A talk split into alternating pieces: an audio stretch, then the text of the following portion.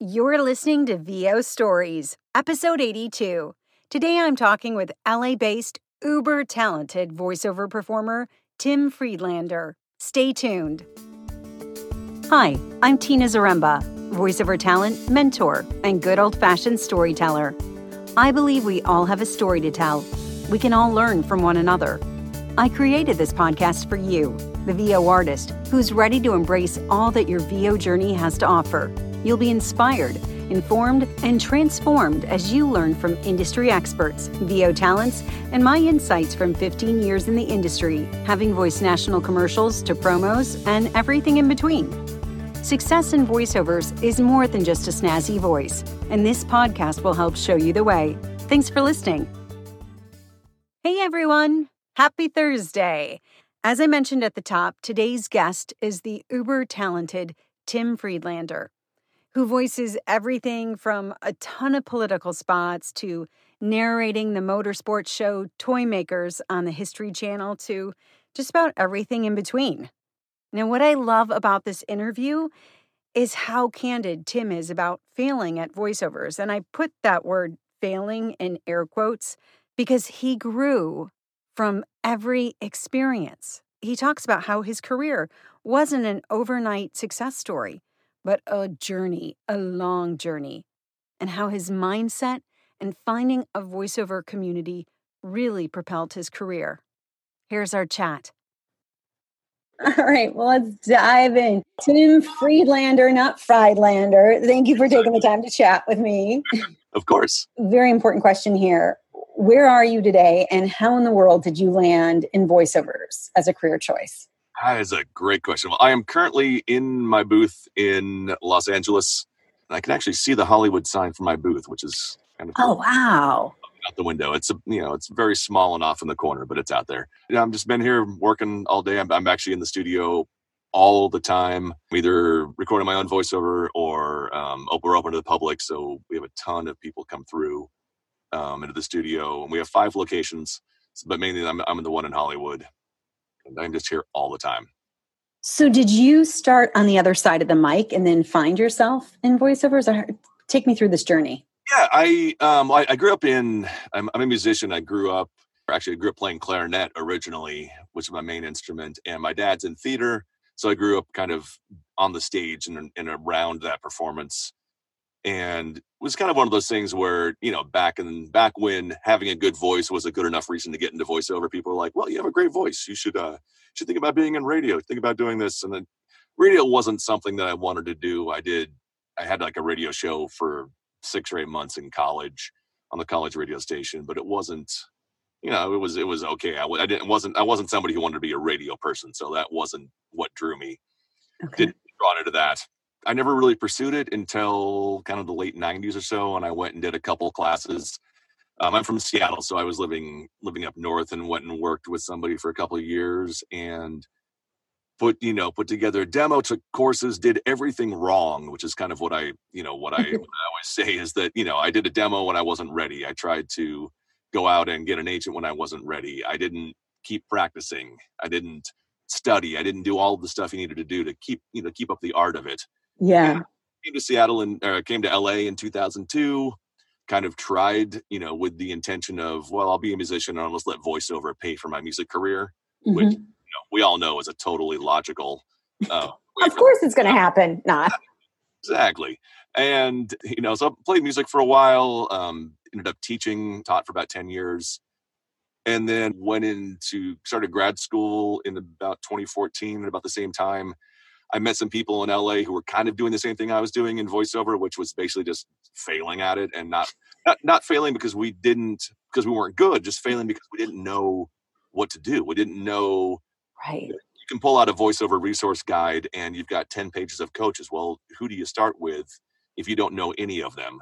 You can't mm afford to go through all of those coaches. You can't afford to go through all of the the seminars. You can't go, you know. So I just got a bunch of people together. I had a space, a studio at my house that I've been doing music in, and I just invited people over, and that was in 2014, and we kind of just figured out how to navigate kind of the current market to the current world of voiceover, which is much different from what it was when I first started.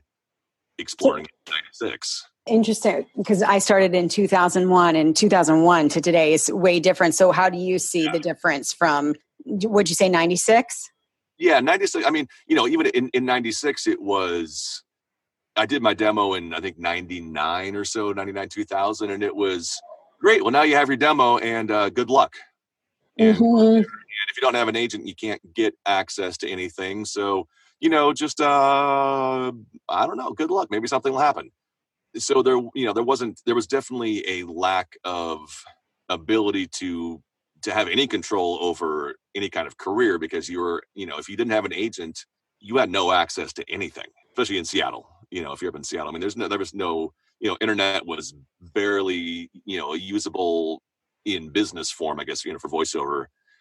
And so you know what do you do? You're in seattle maybe there maybe there's one ad agency that somebody will refer you to but there's nothing.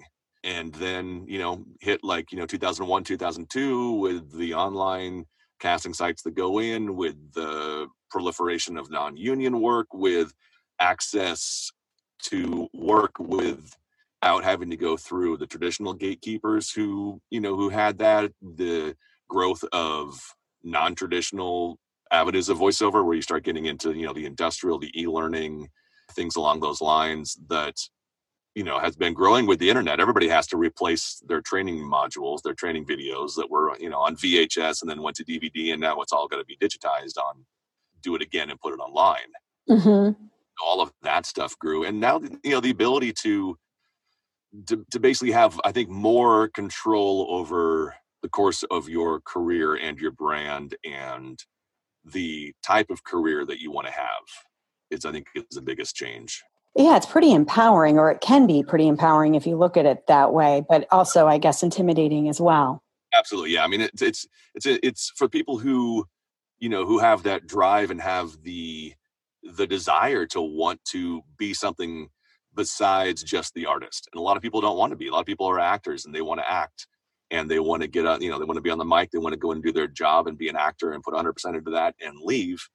And that is great, totally fine. It's it takes a little different um, skill to navigate in that world that way than it does if you're able to I mean not even able to if you're just just willing to and, and uh, want to run your own studio and be able to engineer your own sessions and be able to market yourself you know it's it's it's different. It's neither you know neither good nor bad and if you have the desire to do it then do it. You know for myself i like having the ability to kind of guide my career and to send out my audio sounding the way that I want to sound and make myself, you know, sound the way that I want to sound and engineer my own sessions and be relaxed. For me, that's relaxing because I'm just me and whoever's on the other end or just me by myself doing doing the work and sending it in. What do you think was the biggest impetus to propel your career forward in 20, you know, when you came at it again in 2014 was it the marketing? Was it the the mindset? Was it a combination? It was de- it was definitely the mindset. I think it was also for my you know for myself at that point was just a need to change the course of my life and what i was doing mm-hmm. to give it one more shot and to realize that that i wasn't the only one doing this that i wasn't i wasn't alone and that i wasn't the only one who was you know, I keep say failing, and it's not failing from lack of trying. It's just kind of failing from from lack of information or lack of community or lack of any kind of connection with anybody else doing what you're doing and you just kind of there's no guidance there's no mentors there's nothing to really help you in any way at least the way that i was doing it which was very isolated. And once i found that i wasn't the only one doing it it became different and it it allowed me i think the community aspect of it really has really drawn me to this to have a place that's not only for myself but for the whole community come and learn and study and get behind a mic and do all the things you know that that you want to learn and try before you go into a session. Yeah. No i completely agree with you in that having uh, the community for me has because it can be so isolating when you're by yourself and you're you know yeah. just kind of throwing darts at a wall exactly. something hits. Hoping you're even like you don't even know if you're aiming for the right wall. Right. Like it's and, and it's you know it's perspective and it's it's seeing where you know where where you are in relation to the industry. And I think there is there has been a, a growth in misinformation about how easy it is to do voiceover. Yeah. And you know, so you get people who, you know, a, a great example is we had somebody come to one of the workout groups. It was the first time they they'd been to the workout group, and so I just had them, you know, hey, you know, tell us a little bit about what you're doing.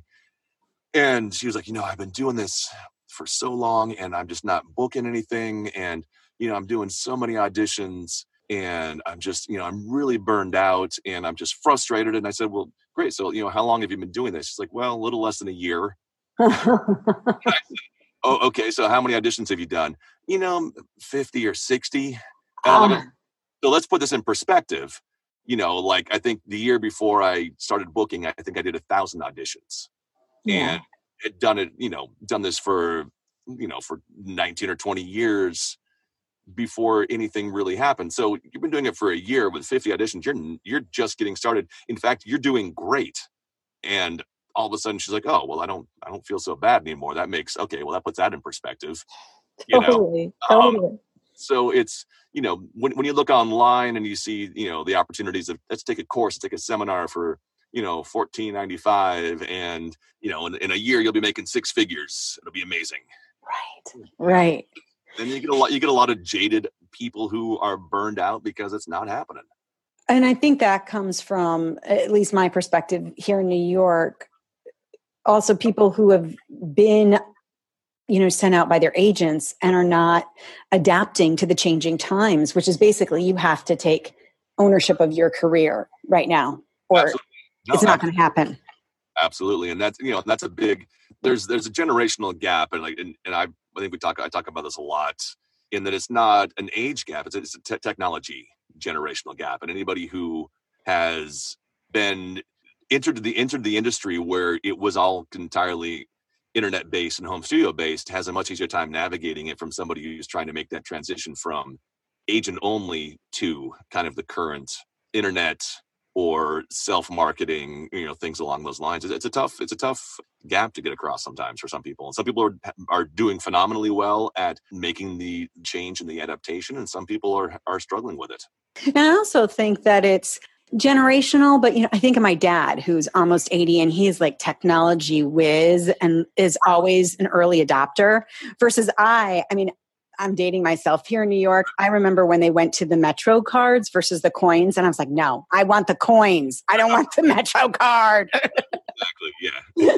so I'm a little bit of a lagger at times. I want to ask you do a lot of political work. Is there a, a time in the year where that really picks up for you? And also with that, did you decide what side of the aisle you were going to voice on, or did the did it decide for you? And no judgments, you know. You know, it's it varies surprisingly, the last couple of election or the last election year, last year was extremely slow for me, and it's okay. picked up the year before, and now this year has picked up considerably. So it's you know, there's not really any particular time. Obviously, when we get closer to elections, election time, and there's more, you know, rush of last minute and you know, some things that are happening, things pick up.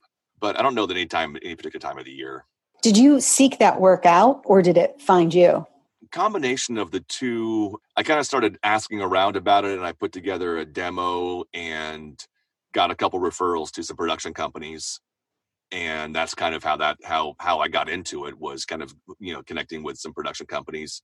You know, I, I connected with with companies that aligned with with the side that I wanted to side of the aisle that I deal with and mm-hmm. one voice. So that you know that was fine. You know, and, and I've always done I've done things on the side of the aisle that I that I uh, believe in, and that's been able to let me do that.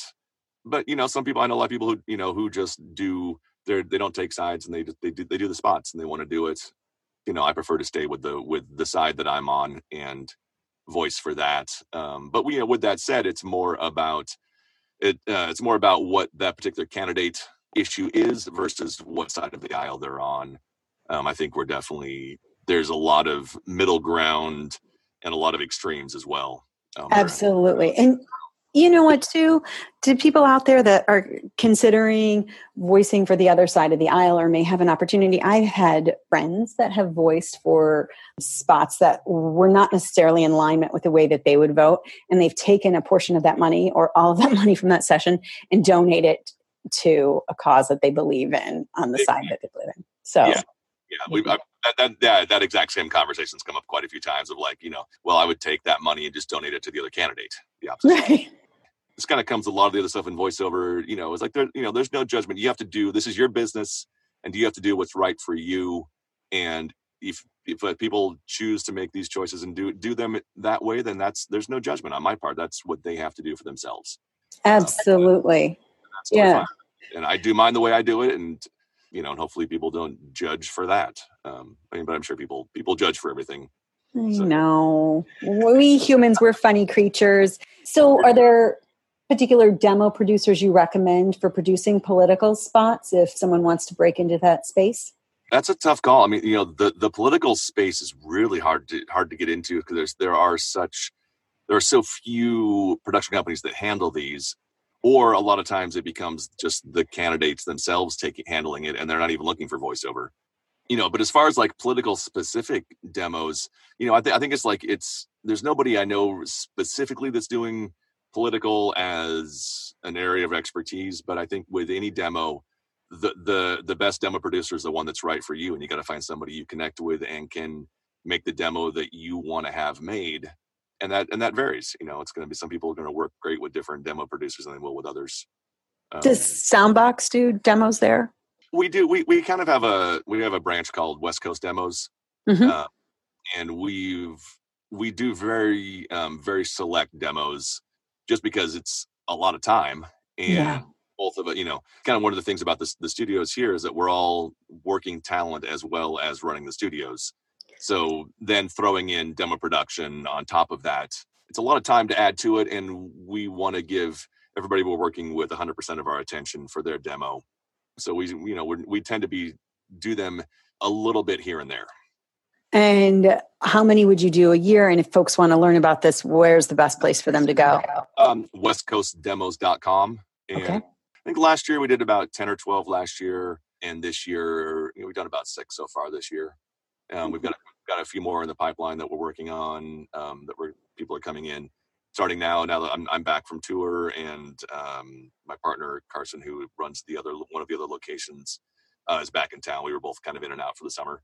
So what happened first? Did you guys develop soundbox and then your voiceover career took off or did your voiceover career take off and then you did soundbox? No it's it's been it's it's completely intertwined. You know, the studio i had the space I did a lot of session music here, so I would record and do, you know, do work here. We'd basically have a lot of bands in and do that. And I got burned out on that. It was just, you know, it's so hard to make anything like that viable, especially in in Los Angeles, where there's a million other studios people can go to. Um, and it kind of became more of I want this space for myself so I can do my art here and I can do my music. And so it kind of turned into that. And as I invited more voiceover people in, as as people grew and started booking jobs, they you know they they would come back here and ask if they could do a session here because they were comfortable here. Mm. And so it kind of grew out of you know it, it, it's it's completely grown out of the community in in LA and the people who who have been here for the studio. Um, and at the same time, my career, my voiceover career was growing, and it's all really kind of happened simultaneously and the studio is basically built on you know the backs of what people have needed and what requests they've asked for you know in la i didn't you know i got isdn somebody asked for isdn i didn't have it. The next week they came back and i did have it. You source connect you get source connect. Somebody needs this microphone you know you, you build out things as needed which is different from building a studio and helping people will show up. Yeah. So when you watch other sessions or people talent recording demos the talent that are and I put air quotes air quotes around winning, but winning at voiceovers. Is there anything in particular you see, any type of pattern or clues? Because success does leave clues that you see as you're observing these people. Yeah, what's uh, that? Authenticity is is one of the things that comes. You know, I think that's really authenticity and confidence, and those are two hard things to to develop naturally with yeah. some script and it, and it varies. There's some, you know some people who have been doing this for a long time who start booking, and some people who book on their first audition. It's something about you know who they are naturally that, that they let shine through that that works and is what people are looking for at that particular moment. I think that we're I think we're we're we're in a time when people are more open to unique perspectives and unique sounds, and there's Mhm. less less need to try and fit into a box of what voiceover should sound like. Yeah. Um, which definitely was, you know, when I started, it was well, if you have a big voice and you sound like this, then you can do voiceover, and and that was it. And now it's you know, it's let's find something that's unique. Let's find somebody that has a unique perspective. Let's find somebody who has a unique sound. Maybe they don't they don't speak with the cadence that we're used to hearing, or they you know they bring something to the table that's that's different and unique, but is believable and real. And I think that's you know, if anything, you know, real and authentic are you know what what's booking right now.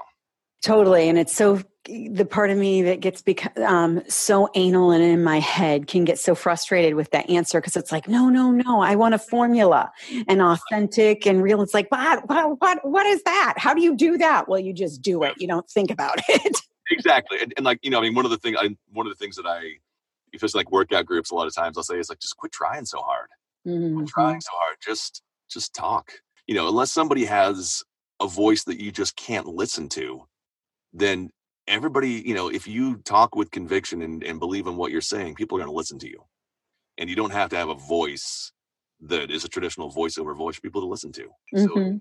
and if you're if you're pe- pe- people can you know i think we're as consumers people are less forgiving of being sold to and that they just want people to share Yeah, there's a big. I feel like we've everyone's got this huge BS meter now where we can tell if someone is lying to us, and we just kind of cringe at you know that used car salesman type. yeah yeah absolutely absolutely So, looking at all the voiceover lanes that you work in political, long form narration, commercial, on and on, do you have an area that you're more drawn to that you like to play in the most? um you know I, I i i really enjoy kind of the long form narration kind of the the series. I have a series on history channel that's been running uh Yes. fourth season next year.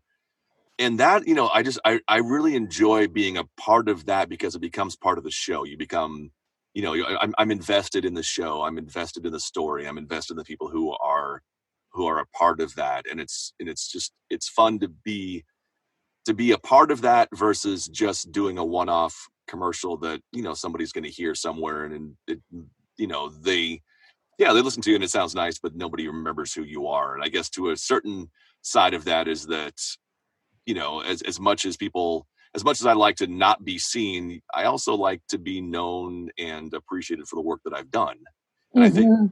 I think everybody does to a certain certain degree or another. Some people, you know, just want to do the job and not be seen and not have anybody know who they are. You know, but the work that I do, and I think people work the work that people do that they're proud of, you know, they want they want to share that and they want to get, you know, some acknowledgement of the work that they've done.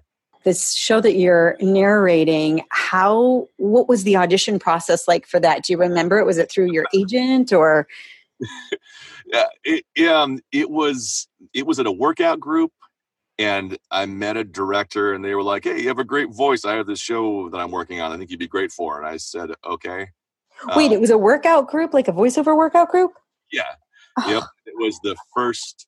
I think I've been. I had just gotten back into voiceover like three months before that, and it was one of those things that you're like, "Hey, I have this great thing, and I want to put you on it, and I'll call you when it happens." And you're like, yeah Okay. right "Oh yeah, right, whatever." A year later, I get an email or a phone call, and I said, "Hey, so that that thing we were talking about that I wanted you for is going ahead, and I got you on the show, and we're going to start recording in next month. Are you available?" And I was like, "Oh." sure let's do let's do it um so there wasn't really an audition process in that you know but it's it's a show about custom cars and motorcycles which is what i do so i just get to talk about stuff that i enjoy doing which makes it easy you know? I Uh, love it. that has gone went from one season to two seasons to three seasons and now uh, last year we moved to the history channel and we're going to go into season four uh, at the beginning of 2020 Oh man! congratulations. That's so Yeah. awesome. Yeah and i love that story how you got that job too. Well, you know, it's it's the right place at the right time and being ready when the opportunity arose, which I think is one of the things when I say, you know, that I had done this so long by failing or had failed at it for so long is that I was so out of practice that if an opportunity came around, I wouldn't have been prepared. if you know this had happened a couple years earlier, I wouldn't have been prepared to do to do that read to be in that workout group. But this consistently doing it, even if you're not booking, you're not auditioning as much, get into the workout groups regularly or get into something that you're doing regularly. So when those opportunities come, you're ready to take them and you're prepared. Love it. So your workout groups are they solely in person or do you do any that are online for people? We have most of the ones are local, do three days a week here in Los Angeles. And then um, myself and two of my uh, other VO colleagues in LA started the online workout, voweeklyworkout.com. voweeklyworkout.com? Yep. And um, how much is that for folks to join if they want to participate? Um, we, we, just it's it's on a, a, per per workout basis. It's ten dollars for the workout. And if anybody, if you ever did the voice bank workouts that the voice voice registry and voice bank had, it's very similar similar to that. Um, where you you do a read and you submit and you get feedback from an agent or a coach or a casting director and we've been doing that you know we started with a couple people we actually launched launched the day that that voice bank was announced that they were sold to voices.com put it together that day we saw that it was an area that we could provide something in and we've got about you know we've got about 1200 1300 people in that group now and you know we try and do it twice a month it's really hard to do every week directors are busy coaches are busy we're busy but it's been a great resource for people who are not in New York and not in Los Angeles to get a chance to read and get feedback from great coaches and great directors. That is awesome. I love it. So it's voweeklyworkout.com. All right. I'm sure folks will go check that out. I'm going to. Tim, I can't thank you enough for taking the time to chat with me. Oh, thank you for having me. This is great. Thank you, Tim Friedlander. Guys, if you take away one thing from that interview, actually, two things that this voiceover journey we're all on here, it's a journey. I know sometimes we want a formula, a set path. However, I believe when we trust that our voice is enough and keep moving forward, something's going to emerge. For Tim, he created a voiceover community and grew from that. That's beautiful.